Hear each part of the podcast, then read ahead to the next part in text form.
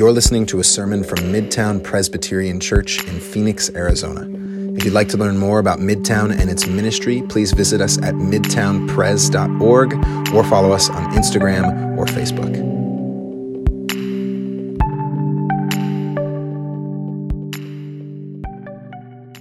Good morning, you guys. Oh, come on, come on. Good morning. Let's go. Happy Sunday, Midtown. Yeah. Ah, you guys, it's so, so good to be back with you. I, uh, I missed you people last weekend. Uh, Emily and I, for those of you that don't know, uh, got to travel uh, to Breckenridge, Colorado. We got to escape the heat with her family for a bit.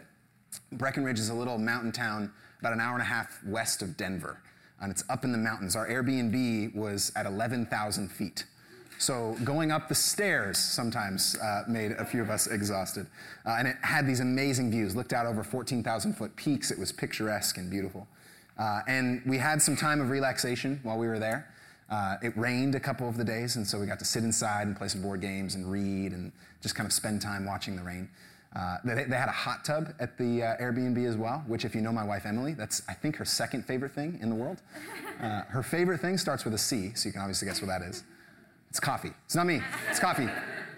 Coffee is her favorite thing. I think I'm third on the list right now. Depends on how she feels about our dog, Wally. Sometimes he jumps up. I'm trying to work my way up the list of her favorites, but hot tubs and coffee are, are tough to beat, for sure. Uh, so we got some time to relax. We also got some time to adventure. Uh, we did a, an amazing bike ride around this lake called Dillon Lake. It had these rolling hills, and if you got up to the top of the hill, you could kind of ride the hill down at like 20 miles an hour on the bike. So that was really beautiful. Uh, we also went river rafting. And there was an amazing picture that got taken of us when we were river rafting that I felt like I needed to share with you all.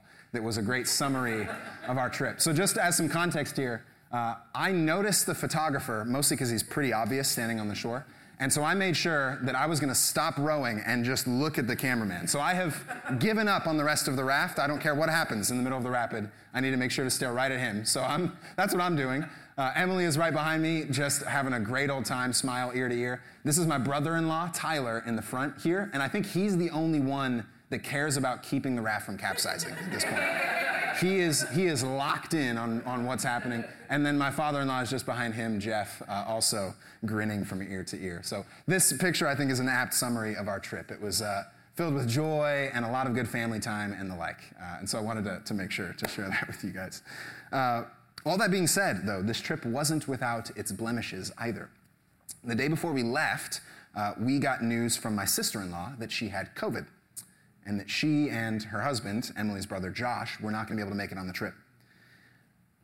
And when I heard that, I was like, are you freaking kidding me? We are two years in, and this thing is still ruining stuff. And I know this is like a vacation, which is really like nice, but it's ruined way worse than vacations around the world, right? We can't seem to get away from this stupid disease. And it had me reflecting on just what the last couple years have looked like for so many of us. It's been a brutal stretch. In the last two years, we've seen the worst refugee crisis since the Holocaust happening in the Middle East, in Syria. And in response to that refugee crisis, the US decided to exponentially drop its intake of refugees. That was our country's response to the refugee crisis. There was a locust plague that happened in 2020. You guys remember this? A locust plague in East Africa that ravaged villages and communities and businesses, and well, governments didn't really do a whole lot to help. There's been racial injustice running rampant all over our country. The deaths of Breonna Taylor and George Floyd and Ahmaud Arbery. Those names kind of brought to the surface this division that's been sitting underneath our country for a long, long time. Our elections express that as well. One of the most contentious elections in recent memory. And after the results, there was an actual insurrection in our country. We're supposed to be the harbinger of democracy. And we tried to overthrow our own government. And it's continued like this, even to today. We're in some of the worst economic straits that we've been in in years. And so COVID has been a part of it, but it's been a brutal stretch. We're divided, we're politicized, we're racialized. It's a dumpster fire. There's actually a meme that, uh, that got shared around the internet recently that I discovered. Uh, it's pretty clever it has uh, kind of the, the meme text that says uh, what the last two years would be like if they were a scented candle. And then it's got a bunch of porta potties on fire. That's, that's what the last two years have looked like. And I think that's true. If you put it into a scent, that's what it smelled like. And I've had lots of conversations with people in the last couple years, especially, who have been wondering if this is the worst it's ever been, who've been thinking, I can't remember a time that's been this bad, right? We throw around the word like unprecedented. That's where that word came up for us because we feel like it's something that's never been experienced. But are these really unprecedented times? Are they really unprecedented times? Because I think a short scan of human history tells us that what we're going through is actually really, really precedented. Governments have always neglected the poor and the needy. It's always happened for as long as governments have been around. Racism has always been prevalent in every human society we've ever known of. Struggles for power have always been fraught with arrogance and malice and corrupt leaders. Blame shifting and self righteousness and outrage, those are the norm. That's par for the course in human history. These are precedented times. And I don't say that to reduce the suffering of our world right now. I think it's really important for us to name what's going wrong now and the ways that we can fix it or can step in and attempt to fix it. It's really important to have the prophetic voice to say, this is wrong and this is what needs to change. That's an important voice. But when we say those sorts of things, we need to be really aware of what's going on underneath the things in our culture. See, the problems we face and the unique suffering that we're going through in our world, those are channels of a deeper problem.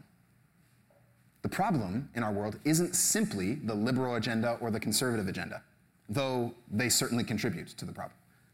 The problem is not social media or the internet alone, though those certainly contribute to the problem. The problem, friends, is that we have forgotten what it means to be human. As Mother Teresa put it, if we have no peace, it's because we've forgotten that we belong to one another. If we have no peace, it's because we've forgotten we belong to one another. You guys, we inhabit a world of unbelonging right now. A world where unwanted items and unwanted people are disposed of, are neglected, are overlooked. We live in a throwaway culture. We view one another and other things simply as disposable on the way to accomplishing our own will. And here at Midtown, we believe that that notion of disposability, of throwing things or people away, is actually the opposite of what it means to be human. We believe that nothing is disposable. When we live our true humanity out, nothing is disposable. And we know that's true because Jesus exemplified it for us.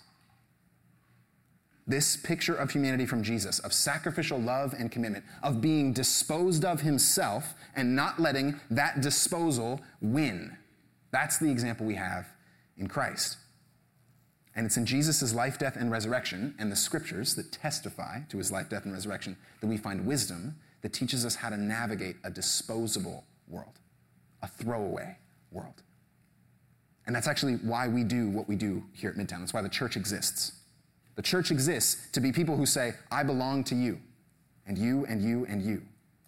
The church exists to say we commit to one another. We don't get to dispose of one another. We covenant together to live differently in a world that's throwing each other away. And that's why we're starting this new sermon series at Midtown. We're calling it non disposable, resisting a throwaway culture. And each week we're going to look at a different uh, assumption that our culture lives with. We're going to look at things like oh, pollution culture or hookup culture, ways that we tend to throw others away, to use bodies or things for our purposes. And we're going to see what the scriptures and Jesus uh, say to us in the midst of those things, what wisdom they give us to resist a throwaway and disposable culture. And today, we're looking at a particular cultural assumption that's existed for the last few years, especially. We're going to look at cancel culture. So if you have a Bible, turn in it with me uh, to the Gospel of John, chapter 8. We'll be reading from John 8, starting in verse 1 and reading through verse 11. If you don't have a Bible, by the way, uh, let us know. We want to make sure you have a Bible so that you can read with us on Sunday mornings. Uh, we will give you a Bible for free. Uh, we also are going to have the words behind me on the screen if you'd like to follow along. John chapter 8, starting in verse 1. Then each of them went home, while Jesus went to the Mount of Olives. And early in the morning, he came again to the temple.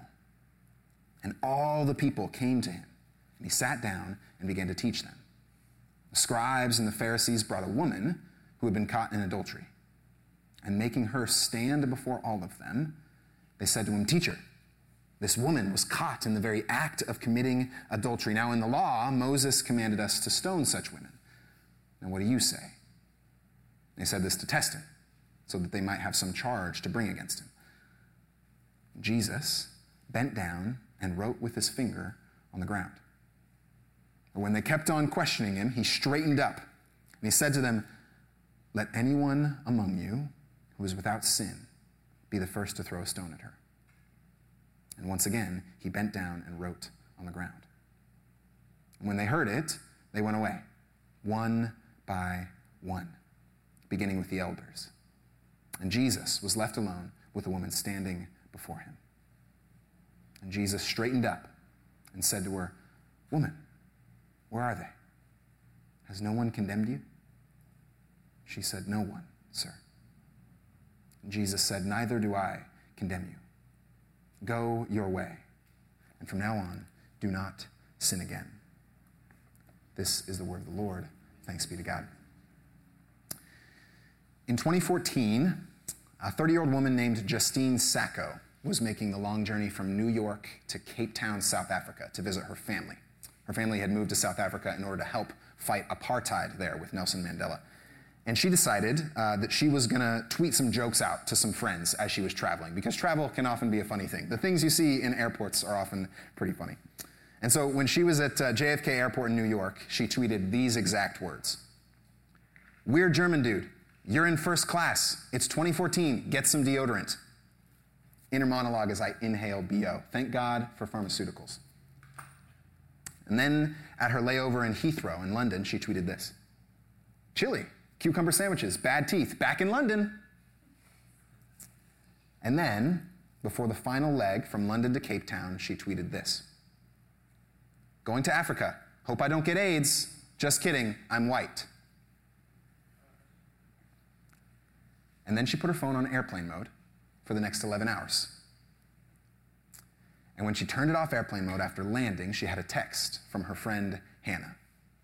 Hannah said, You need to call me right now. And when she did, Hannah informed her that Justine Sacco, who had just a couple hundred followers on Twitter before, was the number, wide, number one worldwide trend on Twitter. As it turns out, her tweet had been shared and retweeted and reshared tens of thousands of times. And now the internet was a mob ready to condemn her, stones in hand, seeking justice. She was shamed as a racist and a bigot.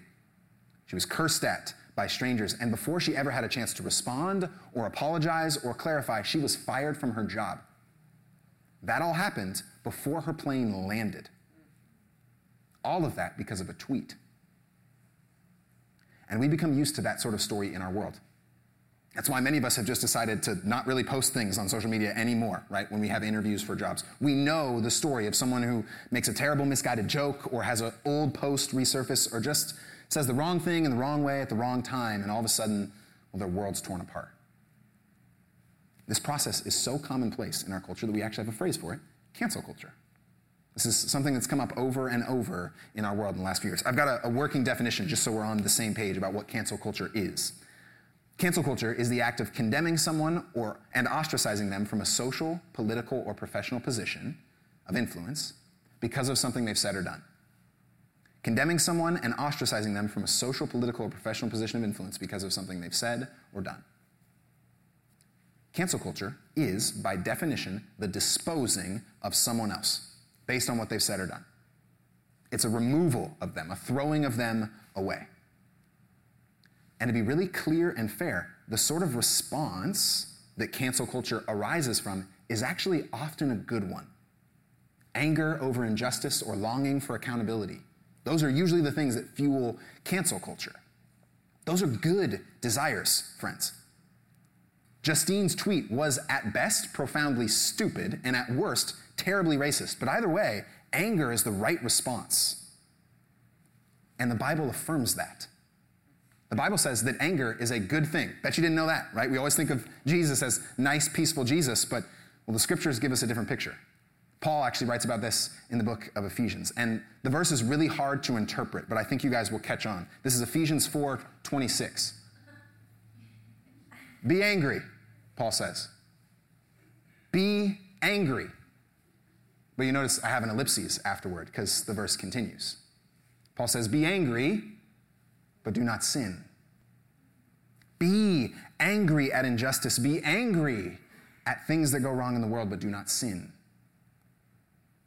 Friends, the Bible sees anger as a right response to injustice. That is important. It's important for those who are oppressed, it's important for those who are marginalized, it's important to be angry at injustice, but it's also something that can become destructive if we don't keep good tabs on it and if we're not aware of what it can do. Anger, in this way, is very much like fire. Fire, we all know, can be really destructive if it's not channeled correctly. We hear this every year. In northern Arizona, forest fires destroy ecosystems, push people out of their homes. We hear about people who get burned irreparably in their skin. Fire, when it's not channeled rightly, can utterly destroy us, but fire can also cleanse us. It can be restorative.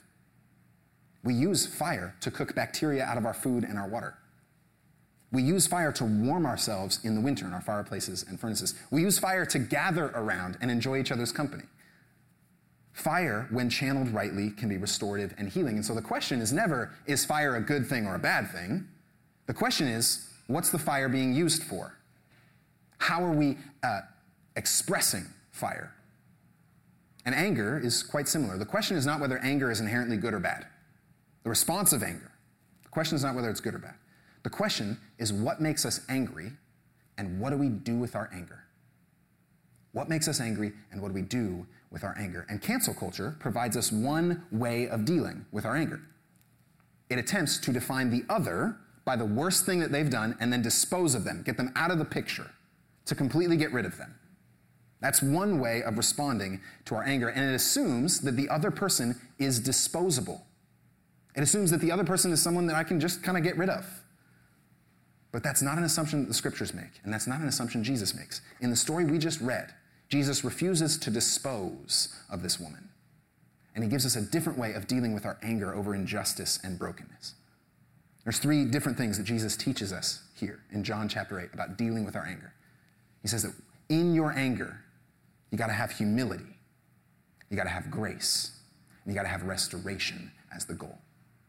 We practice humility, we practice grace, and we practice restoration as Christians. So it starts with humility. Let's reset the scene real quick. At the start of John chapter 8, we learn that people are huddling around Jesus to listen to him teach in the temple. This is a really intimate space. He doesn't have a microphone like I do, so you gotta kind of be close to hear him. And the temple sometimes is a bustling, loud place, so people are tucked in. It's a tender, intimate way of listening to what Jesus has to say about spirituality, about emotionality. And then the Pharisees bust in they drag a woman through the crowd, they elbow their way, and they throw her at the feet of Jesus. And they proclaim that this woman was caught in the very act of adultery. And that's an important detail here. She wasn't just accused, she was caught in the act. Do you see what that implies about the condition of the woman, the state of the woman right now? Think about it another way. What's your wardrobe look like when you commit adultery? You're not wearing much.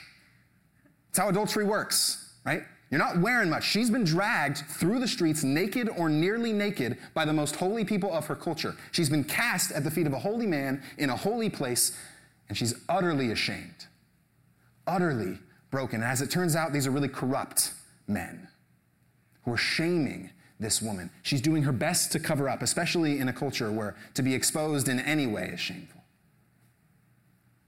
The scene is tense and incredibly vulnerable. Here. And then the Pharisees speak. In law, Moses commanded us to stone such women. What do you say?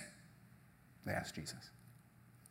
And at first, first glance, it seems like the Pharisees are pursuing justice rightly. It seems like they're pursuing the right thing in the right way, right? They're here because this woman did something egregious and immoral, and they're ready to literally cancel her, to get rid of her. But there's a small detail that exposes them as frauds here. It's not explicit in the text, it's implicit, but you may have caught Caught it. Who's missing from the story? Who? The man. The man is missing from the story. Adultery is not an individual sport, it's a team sport. Takes two to tango, so where's the dude, right? Levitical law said that in cases of adultery, both the man and the woman had to be present if that case was to be heard. And so they're not looking for justice. They're fronting like they're looking for justice, but there's something going on other than justice in their motivations. We learn they're trying to trap Jesus, and we learn they're trying to cancel this woman. And it's interesting because the trap that they set for Jesus doesn't allow him to answer this question simply. If he says yes, stone her, he's in trouble. And if he says no, stone her, he's in trouble. If he says yes, then he's performing malpractice of the Old Testament law because the man is not present. And some scholars have thought that in order for Jews to actually kind of uh, carry out capital punishment in that time, they had to go to Roman authorities first and get permission. And so, if he advocates for the stoning of this woman, he's actually undermining the Roman authorities. So they could just drag him to Rome and say, well, you can take care of him. So if he says yes, he's in trouble. But if he says no, he's in trouble too, because, well, then he's saying that adultery doesn't matter and that the law doesn't really matter. And so Jesus, caught in this trap and being the brilliant and articulate man that he is, does something that I need to learn to do way more often. He says nothing. Nothing. And instead, he bends down and starts doodling in the dust of the temple. And it doesn't explicitly say what he's drawing. Scholars have speculated what it might be. It might be that he's just drawn pictures. Uh, there's one commentator that actually makes a connection between the finger of Jesus writing in the ground and the finger of Yahweh that gave the law to the Israelites in Exodus. So some people have said that he might actually be writing some of the Ten Commandments or the Old Testament law in the dust of the ground. And so everyone is just kind of watching, like, why is Jesus not responding? And the Pharisees continue to press in on him. They demand an answer. And finally, he stands up and says these profound words Let any among you who is without sin be the first to throw a stone at her. And then he just leaves that and bends down and keeps writing. And you can imagine a hush fall over the crowd. People start whispering did you hear what he said? What are the Pharisees going to do in response? And the Pharisees are just standing there, stones in hand. And all of a sudden, whether it's because they've noticed the law that Jesus is maybe writing in the dust, or whether their consciences are now starting to kick in, they realize well, they have no place here to actually condemn this woman. They're just as complicit and guilty in breaking the law as she is.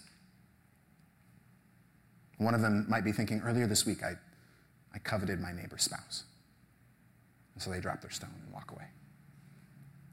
One of them might be saying, you know, there's that homeless man that's just outside my house, and I see him every day, and I've just kept walking on the other side of the street, and I've ignored him. I haven't even made eye contact with him.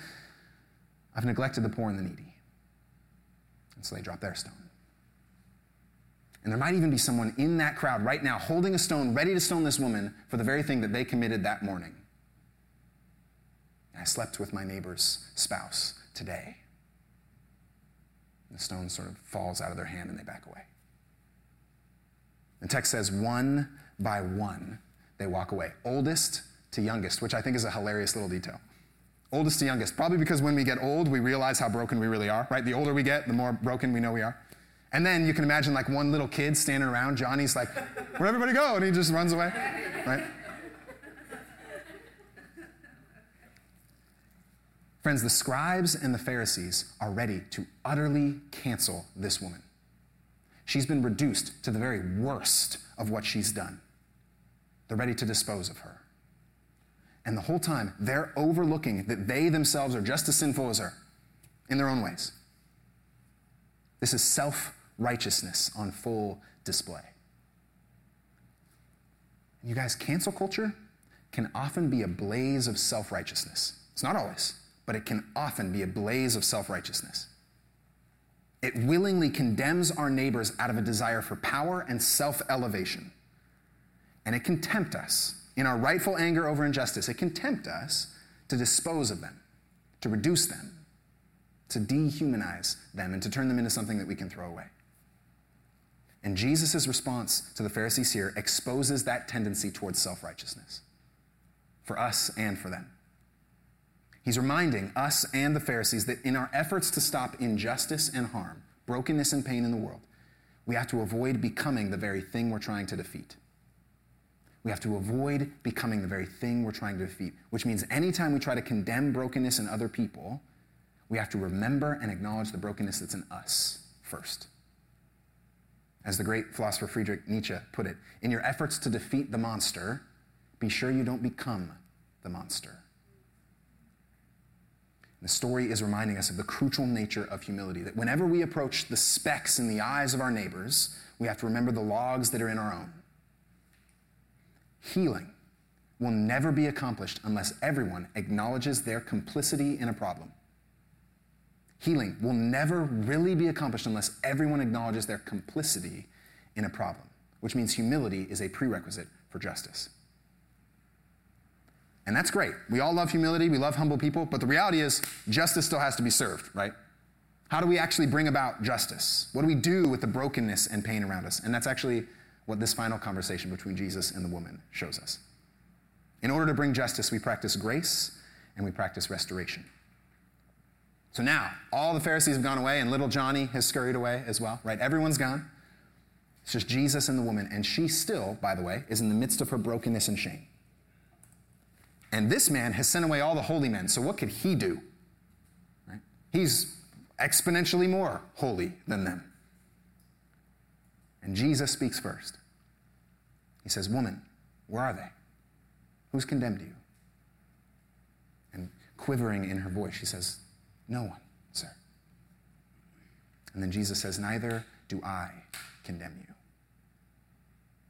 You guys, if there was anyone who had a right to condemn this woman, anyone who had the right to cancel this woman, it's Jesus, but he doesn't. Why? Because he knows that the way to heal brokenness is not reducing the one in front of us to the worst of what they are. He knows that the way to heal brokenness is never through self righteous retribution. See, cancel culture assumes that when we get rid of the other, when we expose the other, then we will cleanse ourselves and our world that getting rid of them will actually bring healing, that it will somehow make up for the wrong that's been done. But that's impossible. You guys, when sin and pain have already been inflicted, there's nothing that can be done to get rid of those things. They've been done. You, we don't have time machines and we don't have amnesia that we can just get rid of all of the pain and the brokenness. It's there, it's been done. And so the question Jesus wants us to ask is not what can get rid of all the pain and brokenness, what can cancel it out or make up for it. The question he wants us to ask is what can heal that brokenness? What can provide us a way through it and to life on the other side of it? And as it turns out, the only possible way to heal brokenness is by extending grace and forgiveness in the midst of the pain and injustice that we felt. And that response of grace, by the way, is not an overlooking of the wrongdoing. It never is. Grace doesn't suddenly say, well, what you did is fine, and excusable, and we'll get over it. Grace explicitly names the injustice, but then it says, in the midst of the injustice, I refuse to allow this to define our relationship. I refuse to allow this to define what's going on in our world. And I will free you from the chains of the brokenness that you've committed. I will give you liberation from those things. Grace never forgets the injustice, but it removes the, empow- the power of the injustice over our lives. There's a, a story uh, of a, a, guy named Storey, actually. His name's Bishop Storey. He, uh, he partnered with Desmond Tutu in South Africa. Desmond Tutu was the Archbishop of South Africa who fought heavily against segregation and genocide during apartheid there. And he tells a story of a church service that he and Desmond were hosting. And that church service uh, was integrated, which means white and black people were allowed to come together to worship. And the government got wind of this and didn't like it. They told them to shut it down, and they said, no, we won't. So they kept meeting, and eventually, the government sent armed soldiers to kill Desmond Tutu and Bishop Storey in the middle of the service. And so these soldiers bust in to the church service. They're waving guns, people are freaking out. And Desmond immediately jumps into action. He walks to the front of the room slowly, calmly. He picks up the mic and he giggles. He giggles. And then he said these words to them You've come to join the winning side. Come, sit. We have a place for you. I get chills when I think about that moment. And the soldiers, not knowing what else to do, sat down. Because what are they going to do? Kill that guy? they just joined in the worship. And years later, Bishop Storey was speaking at a larger speaking engagement. And someone approached him afterwards. The man who approached him said, You probably don't recognize me, but I'm the man that was ordered to murder you and Desmond that day. And I couldn't do it. And I've been following Jesus since. Grace is not passive, grace is active, friends. Grace is the breaking of the chains that bind us, the breaking of the brokenness that binds us. The cancel culture can never break, retribution can never break those things. And it works in both directions. When grace gets extended to a perpetrator, their shame over their brokenness gets undone. So it works in that direction, but it also works in the other direction. When grace is extended by a victim, it frees them from bitterness. It frees them from self righteousness. It frees them from the weight of condemnation of the other person. And this practice assumes the highest possible view of humanity. The highest possible view. Because it says that no matter what you've done, no matter how much of a scumbag you are, I believe that you're never too far gone. And I believe that there's an image of God in you that is worth inviting you into. That that's always true no matter what you've done. And the best example of this in Jesus' ministry was his response to Judas. You guys remember Judas, the one who betrayed Jesus, the reason that Jesus was crucified? Jesus knew he was going to betray him. You know what the last word that Jesus used to describe Judas was? Wasn't backstabber, wasn't betrayer. It was friend. Friend. Because Jesus had already forgiven Judas for what he was about to do. He had already extended grace to him because he didn't want to be bound by hatred and condemnation. He did not want to be bound by the chains of what Judas, Judas was about to do. And whether or not Judas accepts that grace or not is a different story, but Jesus made sure to extend it regardless. Friends, every human is an image bearer of God made for full and free and true life, and that means we always hold out hope for them. And that leads us to the final thing that Jesus teaches us to practice in this passage restoration. Look at his final words to the woman Go your way, and from now on, do not sin again. Now, notice, Jesus is not excusing her actions. He's not excusing adultery. He knows it's wrong. And he's naming it as wrong. He's calling it a sin. But rather than canceling her, he's inviting her into living a different sort of life. And that's the crucial difference between cancel culture and Christ's culture. In cancel culture, seeks retribution in its anger. Christ's culture seeks restoration in its anger. One is a raging fire, and the other is a righteous cleansing fire. By refusing to condemn the woman and instead inviting her into a new sort of life, Jesus is affirming that she has dignity beyond even the worst thing that she's done. You guys, Christians are always concerned with justice, or should be. Racism, wrong. Misogyny, wrong. Envy, adultery, murder, pride, all wrong. But we fight those things with a different sort of fire than the world around us. We fight those things with a fire of restoration, not of retribution.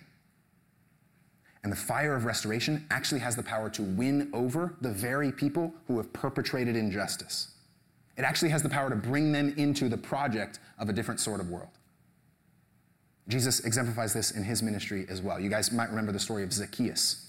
Or at least you might remember the song that you sang as a child, right? Zacchaeus was a wee little man, and a wee little man was he? Tobin knows. Tobin knows in the back. the story of Zacchaeus Jesus is traveling through a town called Jericho. And Zacchaeus lives in Jericho, but he's a wee little man. He's short. And so, in order to see Jesus over the crowds, he has to climb up into a tree and look down on Jesus. And when he does that, Jesus notices him and says, Zacchaeus, come down.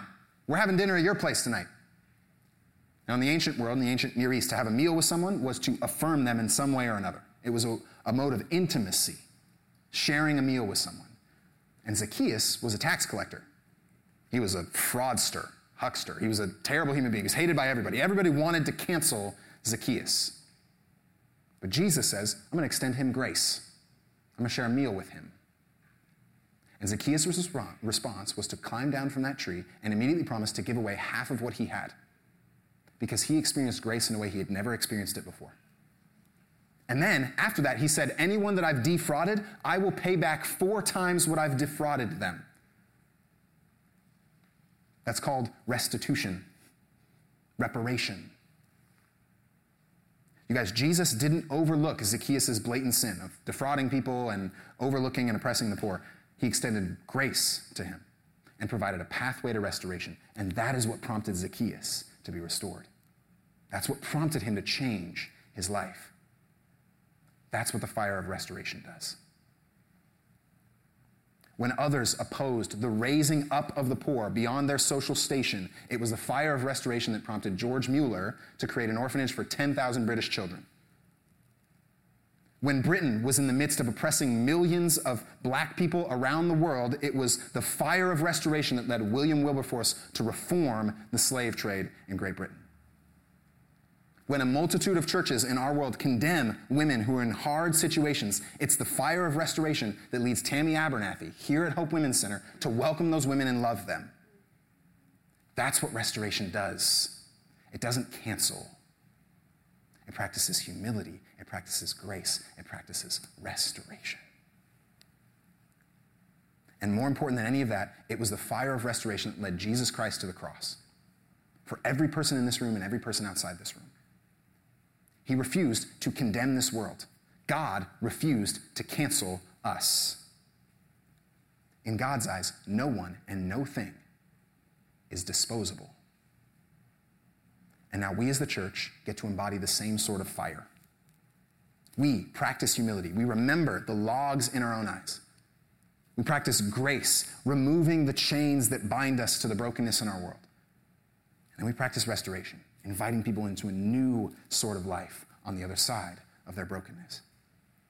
That's what it means to be a part of this church, to commit to belonging to one another and then saying to the world, you belong as well. There's an image of God that you're made for that's powerful, that's good, that's holy. You guys, cancel culture can't solve our brokenness, but Christ's culture can. And so let's be a community that's committed to the latter. Let's be a community of non disposable people, proclaiming a non disposable message to the disposable. Let's pray, friends.